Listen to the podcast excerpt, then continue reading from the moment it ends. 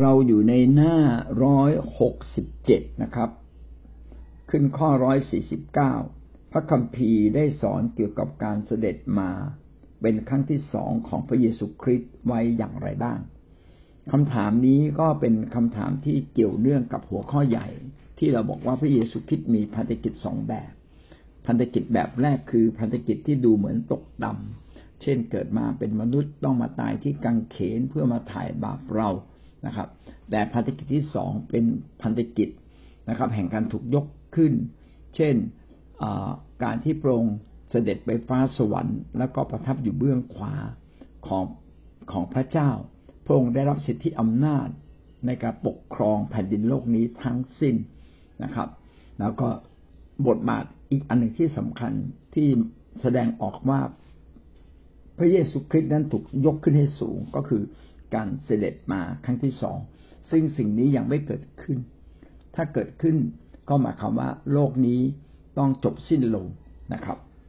เรามาดูนะครับ พระคัมภีร์ได้สอนเกี่ยวกับการเสด็จมาครั้งที่สองอย่างไรบ้าง มีทั้งหมดห้าประเด็นนะครับ ซึ่งค่อนข้างจะยาว แต่ถ้าเป็นไปได้ก็จะให้จบทั้งห้าประเด็นนี้ เรามาดูด้วยกันนะครับกอไก่นะครับ ในวันสุดท้ายพระคริสต์จะเสด็จกลับมาปรากฏให้เห็น ด้วยสง่าราศีอันยิ่งใหญ่ พันธกิจแห่งการถูกยกขึ้นหรือพันธกิจที่มีเกียรติสมกับที่พระองค์เป็นพระเจ้าก็คือการเสด็จมา การเสด็จกลับมาไม่ใช่เสด็จกลับมา เพื่อที่จะมาสำแดงเดชนะครับ แต่เพื่อที่จะมาปราบโลกนี้ให้อยู่ภายใต้ ภายใต้พระบาทของพระคริสต์จริง ๆ แล้วก็เป็นการเปลี่ยนโลกนี้ จากโลกที่เต็มด้วยความบาปและอยู่ภายใต้การปกครองของอำนาจซาตานและความบาปกลับมาเป็นอาณาจักรใหม่ ของพระเจ้าที่สมบูรณ์ เป็นอาณาจักรที่พระเจ้าปกครอง เป็นอาณาจักรนิรันดร์การตอนที่พระองค์เสด็จมาพระองค์จะเสด็จมาด้วยสง่าราศีคือเต็มด้วยความงดงาม เต็มด้วยความยิ่งใหญ่ แตกต่างจากช่วงที่พระเยซูคริสต์มาเกิดที่ รางหญ้าพระองค์เกิดเหมือนคนสามัญที่ต่ำยิ่งกว่าคนสามัญเสียอีกนะครับ ก็คือ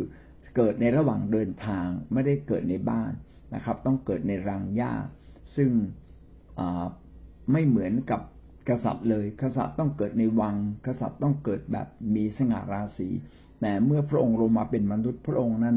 ยินดีรับสภาพที่ตกต่ำเพื่ออะไรเพื่อ มนุษย์จะได้รู้ว่าพระองค์นั้นทรงรักเราอย่างมากจึงยอมทอม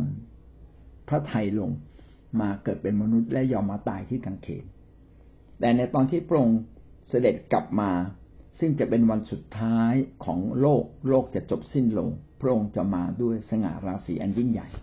พระคัมภีร์ที่พูดถึงเรื่องนี้ทั้งหมดมีห้าห้าข้อด้วยกัน มัทธิวยี่สิบสี่ข้อยี่สิบเจ็ด เพราะฟ้าแลบซึ่งมาจากตะวันออกมองเห็นได้ แม้กระทั่งที่ตะวันตกฉันใด การมาของบุตรมนุษย์ก็เป็นฉันนั้น เวลาฟ้าแลบจะออกจากมุมหนึ่ง อาจจะมุมตะวันออกนู่นแหละ ไปเห็นถึงมุมตะวันตก คือแม้ไกลๆก็เห็น เวลาพระเยซูคริสต์เสด็จมา พระคัมภีร์ได้เขียนไว้ว่า พระองค์จะมาอย่างชนิดที่ คนอยู่ไกลๆก็เห็น ตะวันออกก็เห็นตะวันตกก็เห็น คือถ้าพูดอีกอย่างคือเห็นกันทั้งโลก ทีนี้โลกมันกลมมันจะเห็นได้อย่างไร หลายคนก็จินตนาการว่าน่าจะมาจากจอทีวีไหมหรือมาจากโทรศัพท์ที่ทุกคนสามารถเห็นได้ หรือว่าพระองค์จะปรากฏให้ทั้งโลกเห็นนะครับ โดยวิธีการของพระองค์ ซึ่งเราก็ไม่รู้คือวิธีอะไร แต่ พระคัมภีร์เขียนว่า ความความกว้างตั้งแต่ตะวันออกถึงตะวันตก กว้างแค่ไหน ทุกคนก็จะเห็นพระองค์เหนือใต้สุดแค่ไหนก็จะได้เห็นพระองค์เสด็จมา ดังนั้นการพระองค์การที่พระองค์เสด็จมาครั้งที่สองนั้นนนจึงเป็นการเสด็จมาอย่างยิ่งใหญ่ ลูกาบทที่ยี่สิบเอ็ดข้อยี่สิบเจ็ดวาระนั้นเขาทั้งหลายจะเห็นบุตรมนุษย์เสด็จมาในหมู่เมฆ ด้วยฤทธิ์อำนาจและพระสิริยิ่งใหญ่ เวลาพระองค์มา พระองค์จะมาด้วยหมู่เมฆนะครับ จะมีเหมือนกับในหนังนะครับ ที่เราดูนะครับว่า โอมีเมฆมาปกคลุม เมฆมาเป็นฉากที่สวยงาม ขณะเดียวกันพระคัมภีร์เขียนว่ามาด้วยพระสิริอันยิ่งใหญ่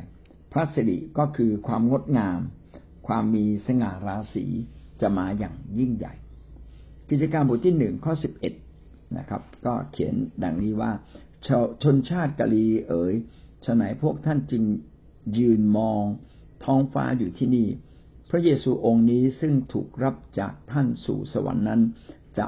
เสด็จกลับมาอีกในแบบเดียวกันกับที่ท่านเห็น พระองค์เสด็จเข้าสู่สวรรค์ ในกิจกรรมบทที่หนึ่งข้อสิบเอ็ดเป็นคำพูดของทูตสวรรค์นะครับ ที่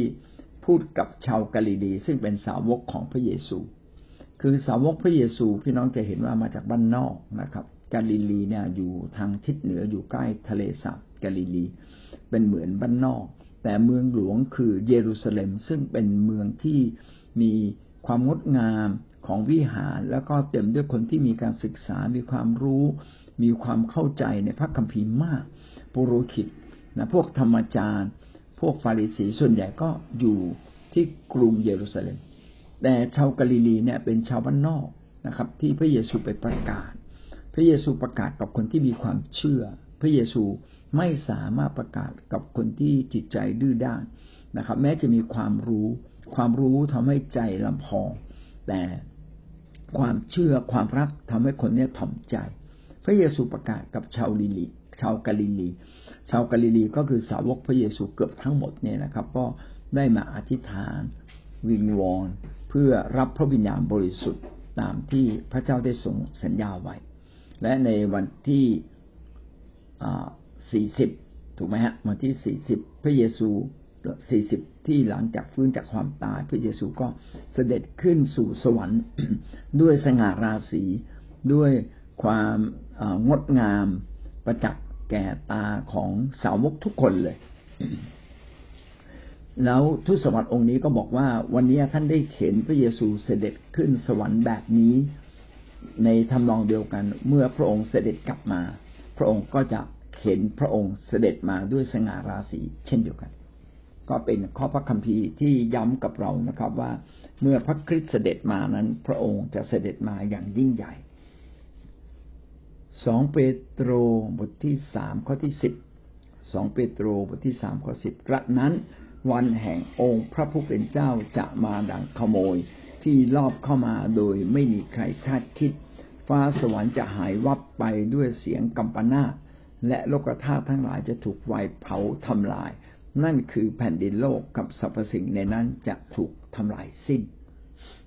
วันแห่งองค์พระผู้เป็นเจ้าคือวัน ที่พระเจ้า เป็นวันเป็นวันเวลาของพระเจ้านะครับ วันนี้ยังไม่ใช่วันเวลาของพระเจ้า นี่เป็นวันเวลาของซาตานซาตานยังครอบครองโลกนี้อยู่ ความบาปยังครอบครองโลกนี้อยู่ แต่จะมีวันหนึ่ง ซึ่งเราเรียกว่าวันนั้นคือวันสุดท้าย คือวันที่โลกจะจบสิ้นลงนะครับ เป็นวันแห่งองค์พระผู้เป็นเจ้า เพราะว่าพระเจ้าจะเสด็จมาเป็นดัง เสด็จมาอย่างยิ่งใหญ่ดังกษัตริย์ เพื่อจะมาพิพากษาคนทั้งโลก ทั้งคนเป็นและคนตายนะครับ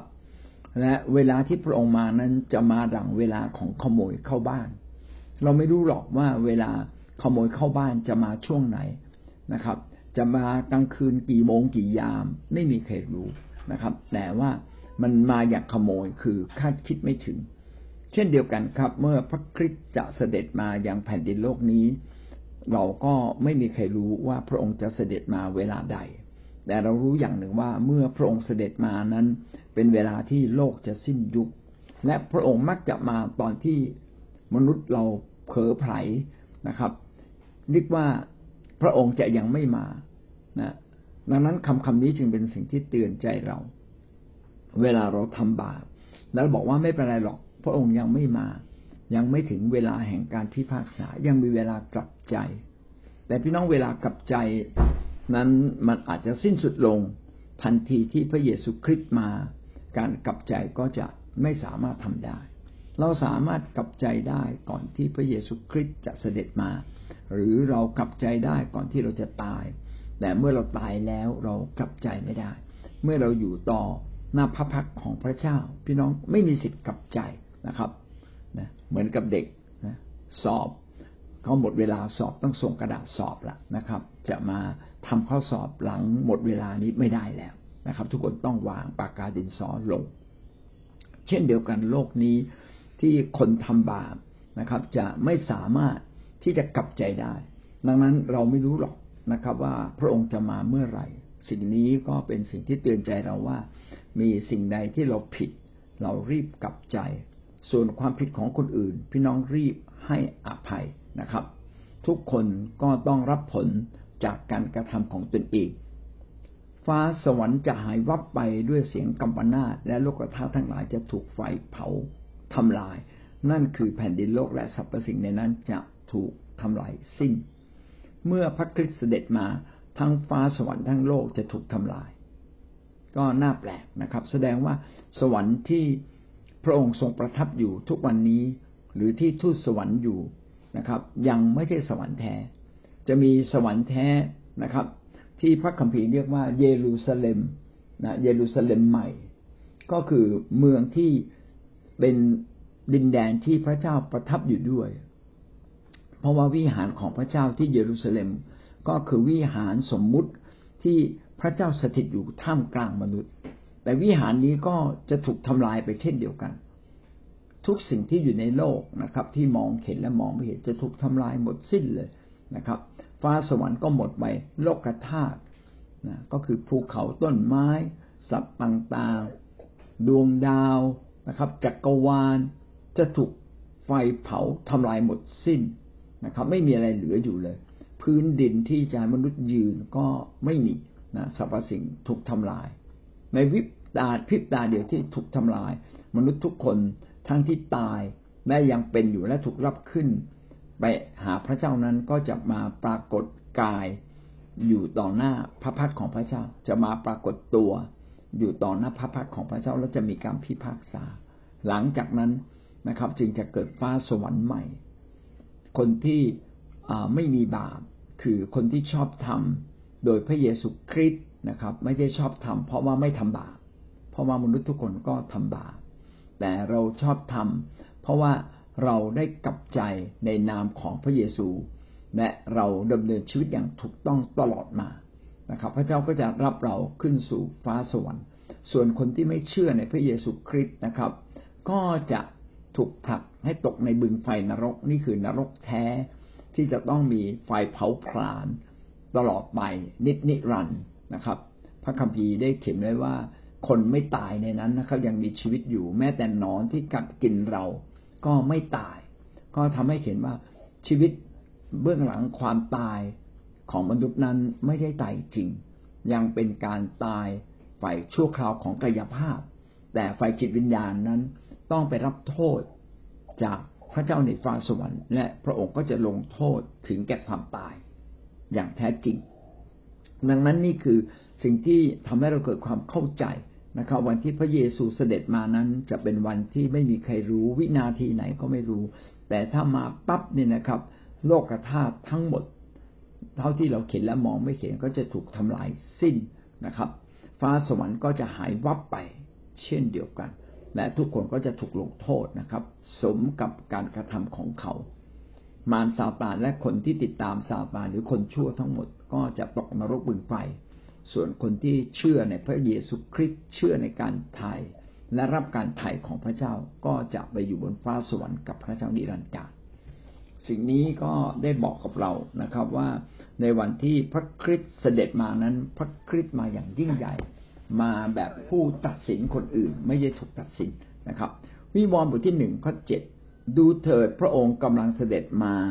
พร้อมกับหมู่เมฆ และทุกในตาจะเห็นพระองค์ ในวิวรณ์ก็เป็นการเขียนพยากรณ์ว่าเหมือนกับเขาได้เห็นนะครับ ผู้เขียนก็คือยอน ซึ่งพระวิญญาณ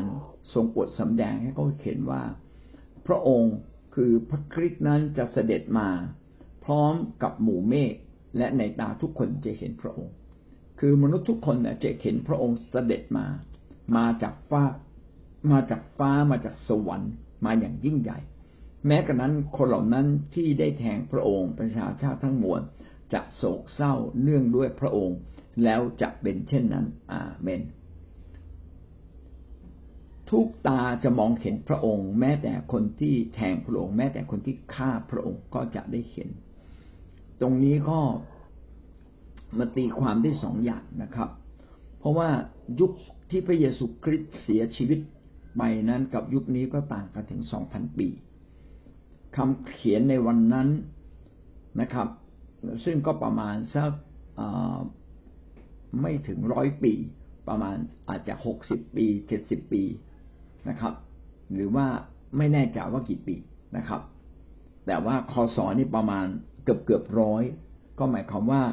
ยอนซึ่งเขียนพระธรรมวิวรณ์นั้นเขียนประมาณสักห้าหกสิบปี อาจจะหกสิบปีหลังจากที่พระเยซูคริสต์นั้นสิ้นพระชนไป นะครับ คนที่แทงพระองค์ เวลานั้นทหารเหล่านั้นอาจจะยังไม่ตายนะครับ เขาจะได้เห็นพระองค์นะครับ ว่าพระองค์เสด็จมาอย่างไร ส่วนหนึ่งก็เป็นการอบอกกับเราว่าพระเยซูคริสต์จะมาอย่างรวดเร็วนะครับ ในในยุคนั้น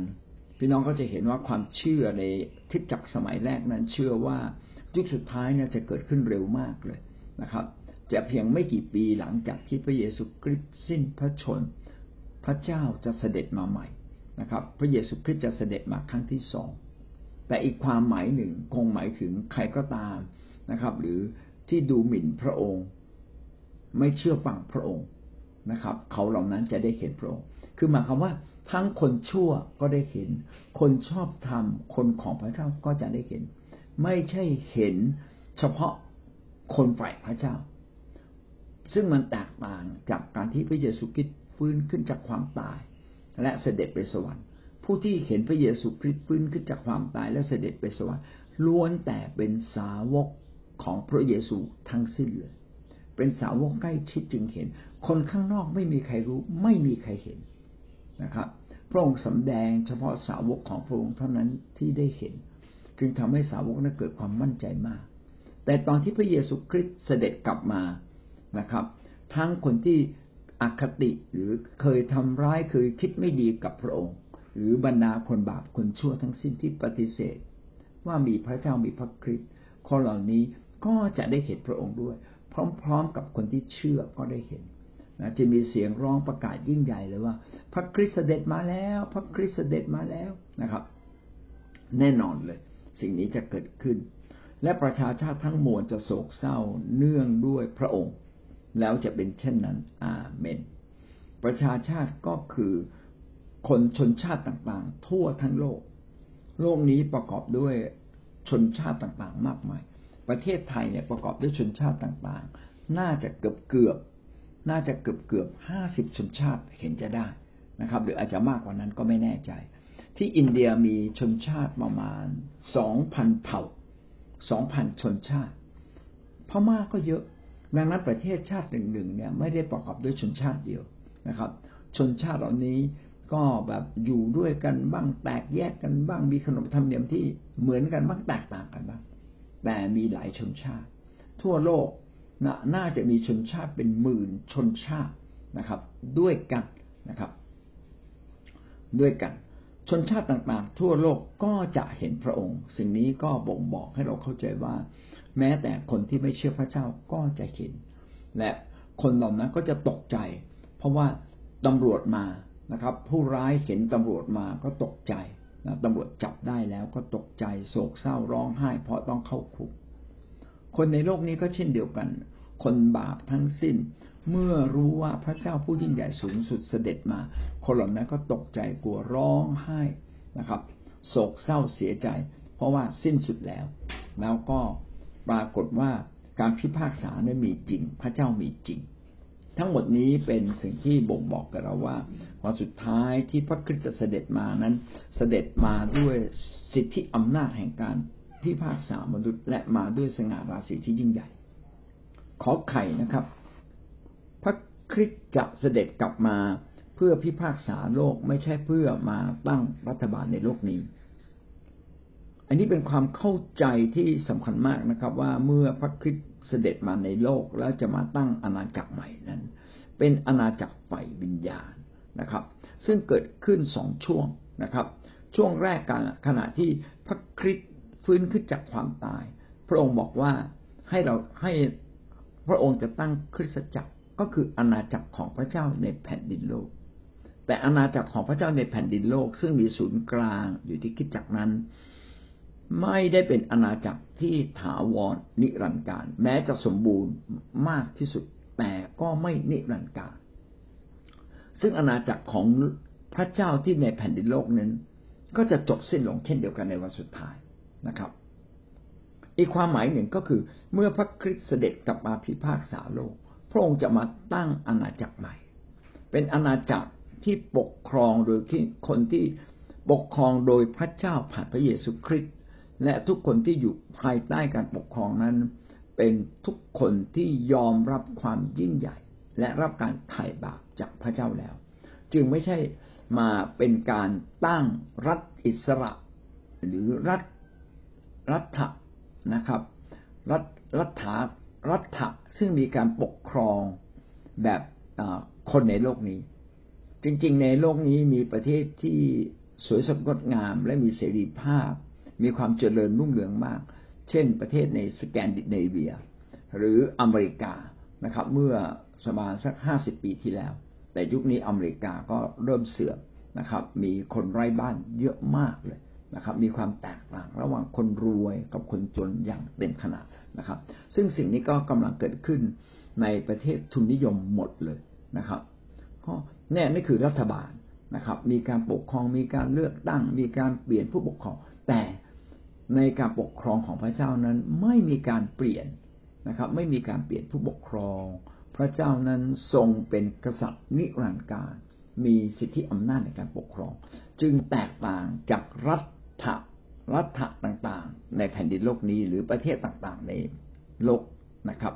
เรามาดูข้อพระพ่อข้อพระคัมภีร์ที่สนับสนุนในเรื่องนี้ มัทธิวบทที่ยี่สิบห้าข้อสามสิบเอ็ดถึงข้อสามสิบสอง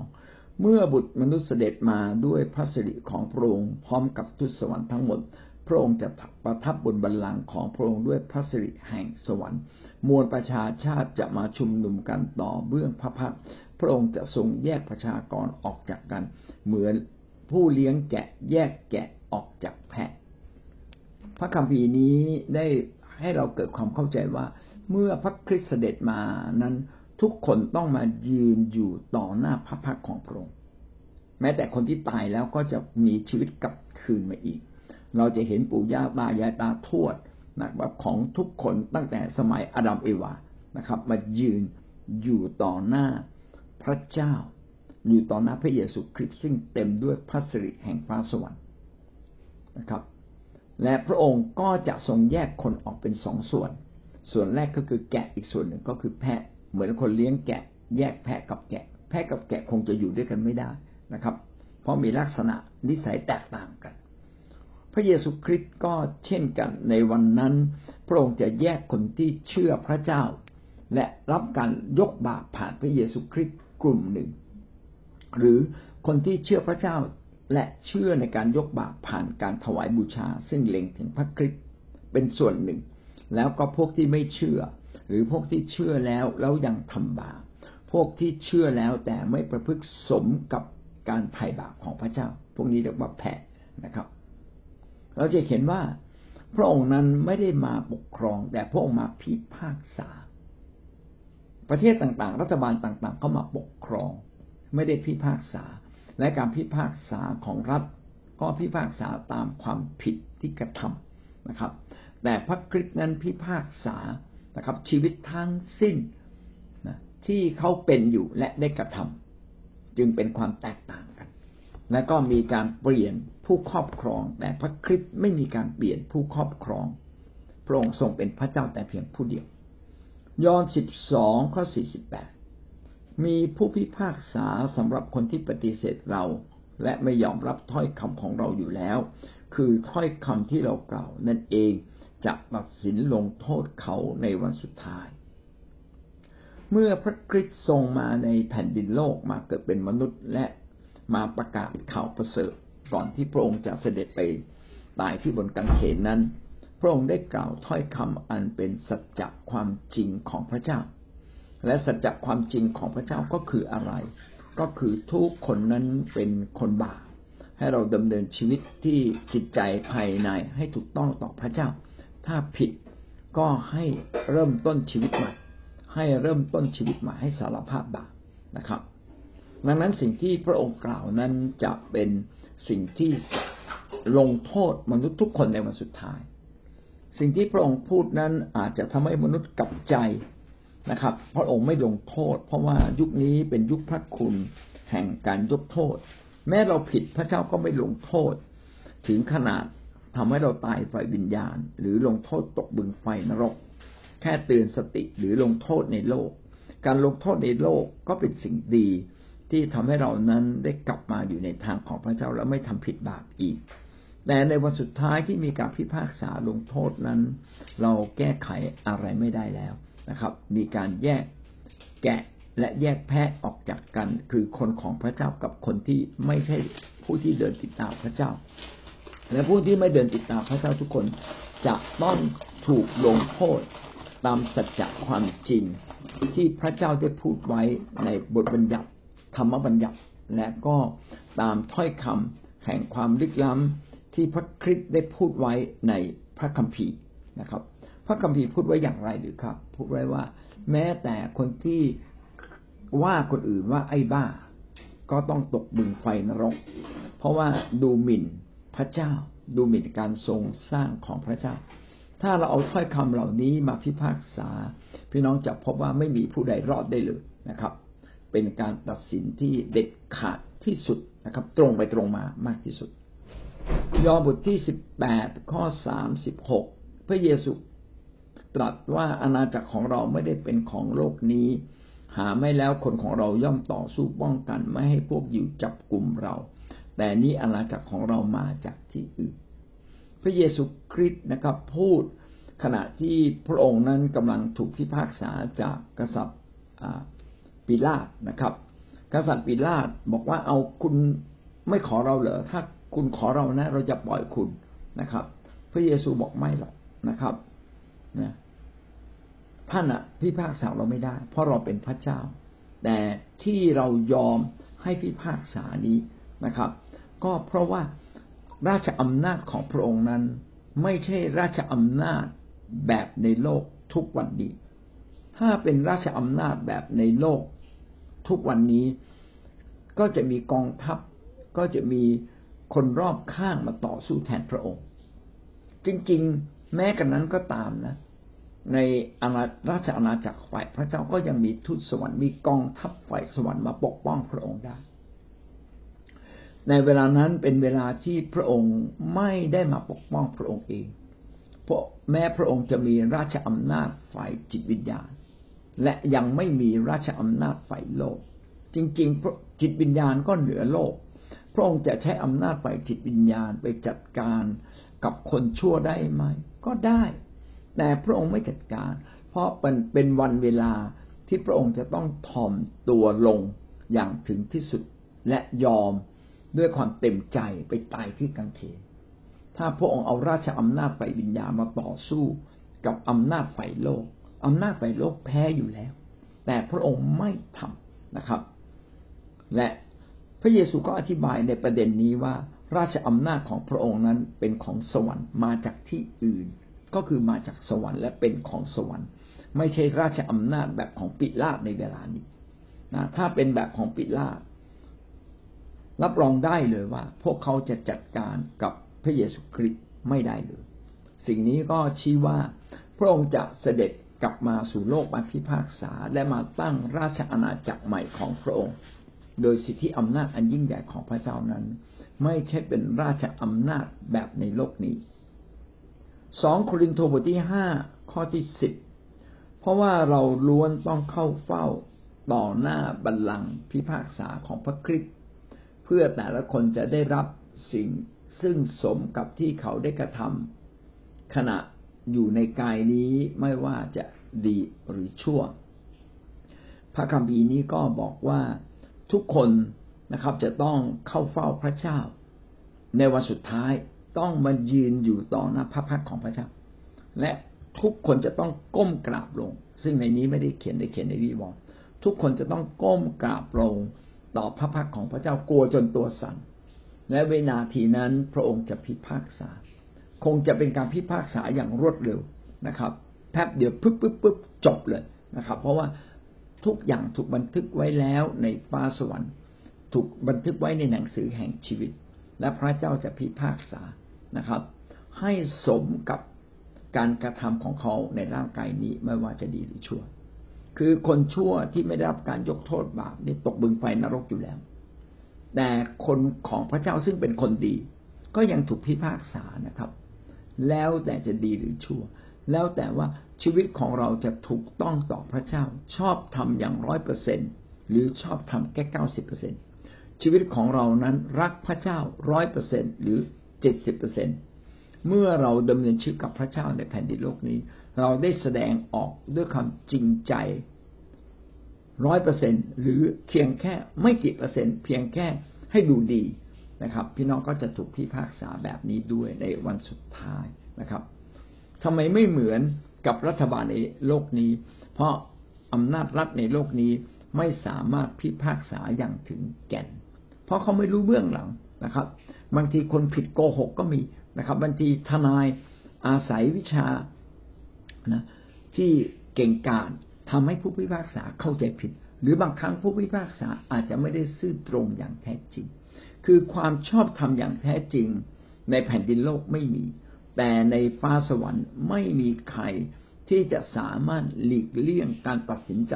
การตัดสินพิพากษาอย่างตรงไปตรงมาของพระเจ้าได้เลย ในข้อขอไข่นี้เราสามารถดูเรื่องราวจากพระคัมภีร์ใน เรื่องการพิพากษาครั้งสุดท้าย ในมัทธิวบทที่ยี่สิบห้าข้อสามสิบเอ็ดถึงข้อสี่สิบหกครับพี่น้องไปอ่านดูได้ ข้อสังเกตนะครับ ผู้ที่เชื่อในยุคพันปี Millennialist นะครับ ผู้ที่เชื่อในยุคพันปี สอนความเชื่อซึ่งไม่ได้มาจากพระคัมภีร์ว่า อาจจะก่อนหรือหลังการเสด็จกลับมาของพระเยซูคริสต์ คริสตจักรจะมีสันติสุขและความเจริญรุ่งเรืองในช่วงหนึ่งพันปีนะครับ คือมันมีการถกเถียงกันนะครับ เรื่องยุคพันปี ว่ายุคพันปีมีก่อนที่พระคริสต์จะเสด็จกลับมา หรือจะมีหลังที่พระคริสต์เสด็จกลับมานะครับ นี่ก็เป็นการถกเถียงกันในทางศาสนศาสตร์ ซึ่งหวังว่าวันหนึ่งเราน่าจะได้เรียนต่อไปนะครับ ซึ่งในยุคที่มีพันปีนั้นจะเป็นยุคแห่งสันติสุข และมีความเจริญรุ่งเรือง ยาวนานถึงนานหนึ่งพันปีเลยทีเดียว แต่ก็ขัดแย้งกับในวิวรณ์บทที่ยี่สิบซึ่งได้บอกเป็นภาษาภาพลักษณ์ถึงการปกครองไฟวิญญาณของพระคริสต์บนโลกนี้ ผ่านทางข่าวประเสริฐ ซึ่งไม่ได้หมายถึงการปกครองโดยรัฐบาลในโลกนี้แต่อย่างใด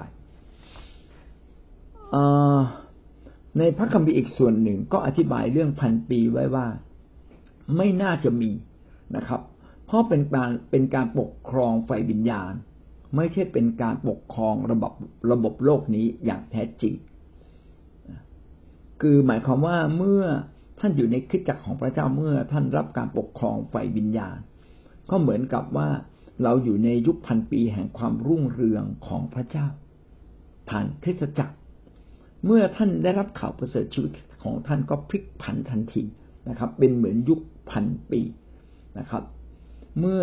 ท่านมาเชื่อพระเยซูคริสต์สับร้ายจะไม่มีสิทธิ์ในตัวท่านนะครับ เมื่อท่านมาเชื่อในพระเยซูคริสต์ความป่วยจะไม่มีสิทธิ์ในตัวท่าน ความยากจนจะไม่มีสิทธิ์ในตัวท่าน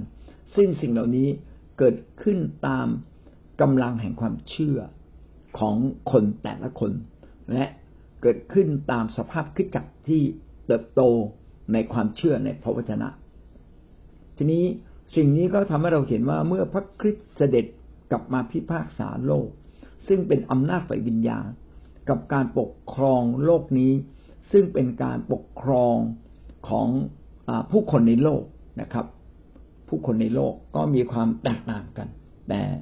ทางของพระเจ้านั้นเป็นการปกครองฝ่ายวิญญาณ เขาก็อธิบายว่า ไอ้พันปีที่มีมานั้นน่าจะมาจากการปกครองของคริสตจักร ผ่านสิทธิอำนาจ ที่พระเจ้าให้กับผู้นำและให้กับคริสเตียนทุกคนที่มีอำนาจเหนือโลก จึงเกิดสันติสุขเกิดเกิดความรุ่งเรือง สิ่งนี้เป็นสิ่งที่ทำนายว่าคริสตจักรของพระเจ้านั้นจะต้องเกิดการฟื้นฟูและยิ่งใหญ่อีกครั้งหนึ่งอย่างแน่นอนนะครับ นี่วันนี้เราก็ผ่านมาสองประเด็นนะครับสองประเด็นนี้ได้พูดถึงพันธกิจ แห่งการหรืออการเสด็จกลับมา ซึ่งเป็นพันธกิจแห่งการมีเกียรติของพระคริสต์นั้น วันสุดท้ายนะครับ พระองค์จะมาปรากฏด้วยสง่าราศีอันยิ่งใหญ่